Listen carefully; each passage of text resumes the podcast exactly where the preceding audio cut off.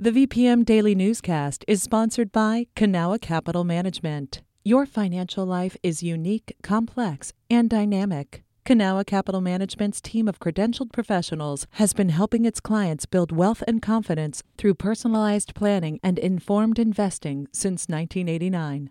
Learn more at cancap.com. That's K A N C A P.com. You're listening to the VPM Daily Newscast. A recap of today's top stories in Central Virginia. From the VPM Newsroom in Richmond, I'm Benjamin Dolly. If you want to legally buy marijuana in Virginia, medical dispensaries are your only option. But a product called Delta 8 has many of the same effects, and it's flying off the shelves at local stores. Ben Paviour has more. It looks like weed, it smells like weed, and Hannah Yaman says it feels like it too. I ate like a whole gummy and I was like, whoa, this just feels like the real thing. Yaman works at Katra Gala in Richmond, where she says Delta 8 is a bestseller. It's found in small amounts in cannabis plants, but the stuff in stores is usually synthesized from CBD or other compounds. Packers claim Delta 8 products are legal under laws regulating hemp. And the federal government does not agree with that claim. Jen Michelle Pedini is with the advocacy group Virginia NORML. Pedini points to an existing federal law banning analog drugs that are similar to illegal substances, but that law hasn't been enforced.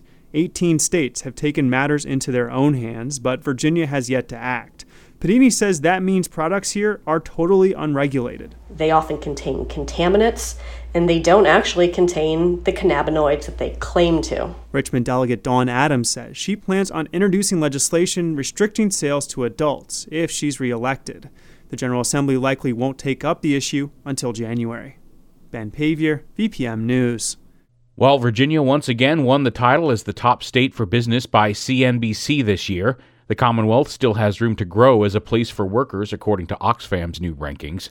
Oxfam, a nonprofit working to end poverty around the world, annually assesses each state's wage policies, labor laws, and worker protections to come up with its index. In 2020, Virginia wound up at the very bottom of the heap, but in 2021 made great strides. The Commonwealth came in at 23rd overall, thanks to the increased minimum wage, as well as new state policies that include protections for domestic and pregnant workers. If you're going to the beach this weekend, you may face a hazard you haven't thought about your beach umbrella. As Paul Bibeau from partner station WHRV reports, lawmakers are trying to make them safer. Beach umbrellas might not be high on your list of hazards, but the danger they pose is real. According to the U.S. Consumer Product Safety Commission, these things put 2,800 people in emergency rooms nationwide between 2010 and 2018. The majority of injuries were caused by the wind blowing the umbrellas free. In 2016, a woman from Chester died in Virginia Beach after being impaled with an umbrella. So, Virginia Senators Mark Warner and Tim Kaine are calling on regulators to improve safety standards for beach umbrellas. The CPSC recommends when you spike an umbrella into the sand, rock it back and forth until it's embedded at least two feet deep. Then tilt it into the wind to keep it secure. That was Paul Bibeau reporting. In the same week that Chesterfield County Public Schools announced pay raises for its school bus drivers, Henrico Schools announced a similar hourly rate increase yesterday. Starting with their first paycheck later this month, New hires and current drivers will see a 15% jump in pay to just over $17. Drivers who are already receiving that amount will see an additional increase of just over 2%.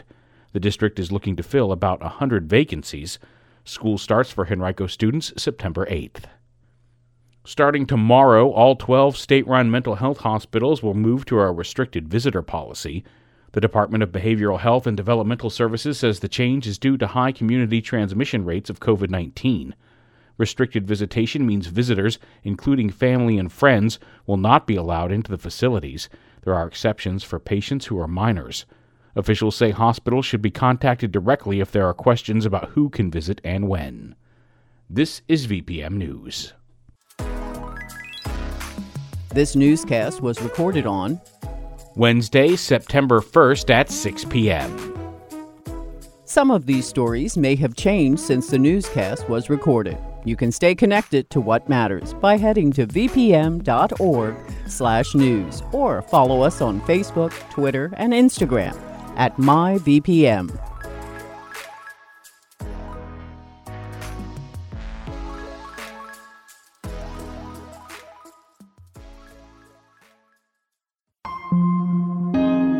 VPM.